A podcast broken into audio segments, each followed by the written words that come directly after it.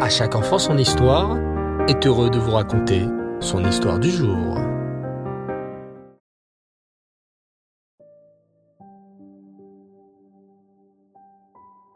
Bonsoir les enfants et Reftov. J'espère que vous allez bien et que vous avez passé une belle journée.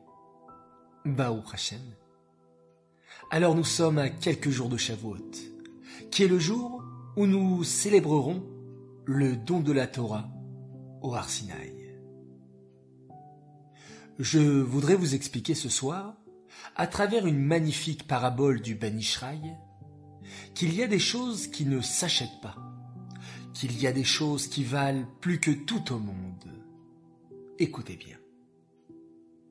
Un roi qui régnait sur son vaste royaume voulut un jour récompenser un des habitants de son royaume de sa fidélité.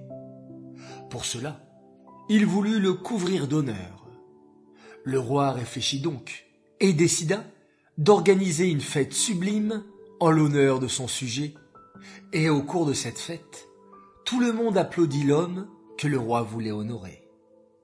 En cadeau, le roi lui offrit une sublime épée gravée à la main avec à son manche de l'or et des pierres précieuses.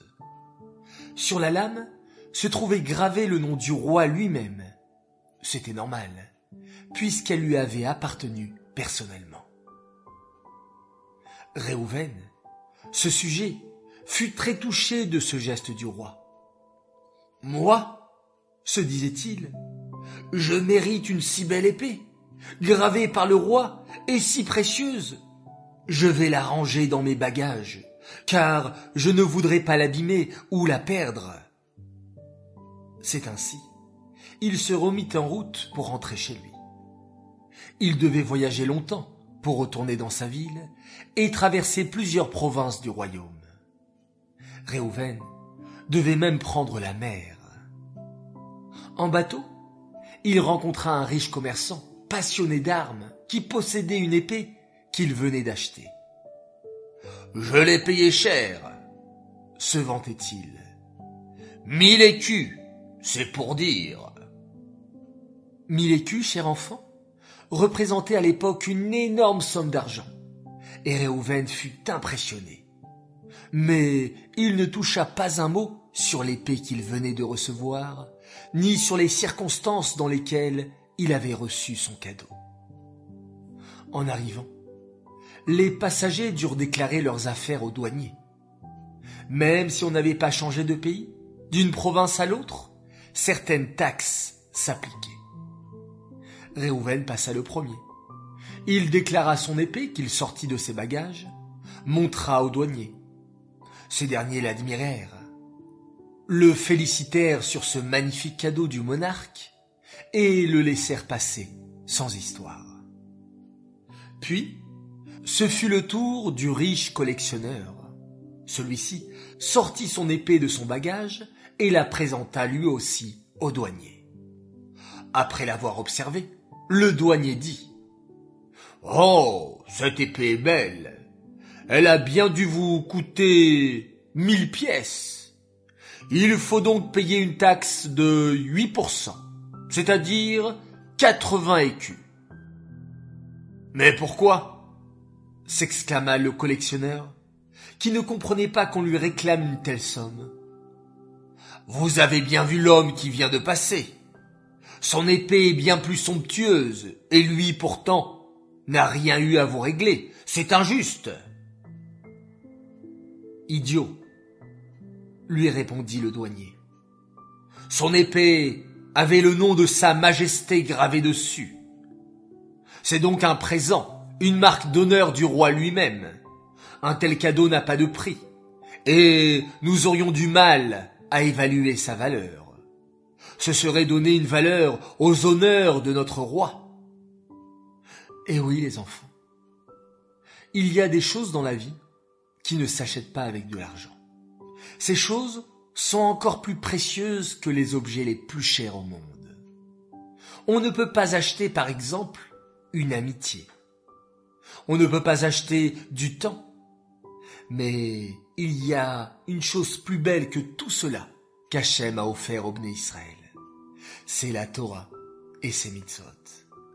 La Torah, c'est un peu comme le plan de construction du monde. Hachem a regardé dans la Torah et il a construit le monde en se basant dessus. Tout est dans la Torah. On ne peut pas estimer sa valeur tant elle est précieuse. C'est pour cela que nous avons reçu à Shavuot la Torah gratuitement. Mais avec engagement. Nous nous sommes engagés étudier la Torah. Et vous savez qui sont véritablement les garants de la Torah?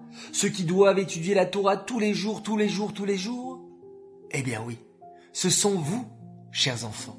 Les enfants sont les garants les plus précieux de la Torah. Tovli Torah Picha me alfeza vachesef. La Torah est plus belle que toutes les richesses de ce monde. Alors, apprenons-la, chérissons-la, car c'est notre plus beau trésor. Les enfants, il ne faut pas passer un jour sans étudier de la Torah, sans écouter une belle histoire de notre tzadikim.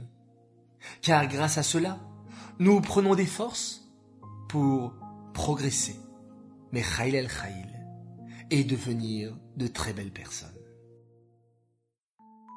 Cette histoire est dédiée Lelou Nishmat, Yosef Tzir Ben Rav Simcha Bounem, Alava Shalom.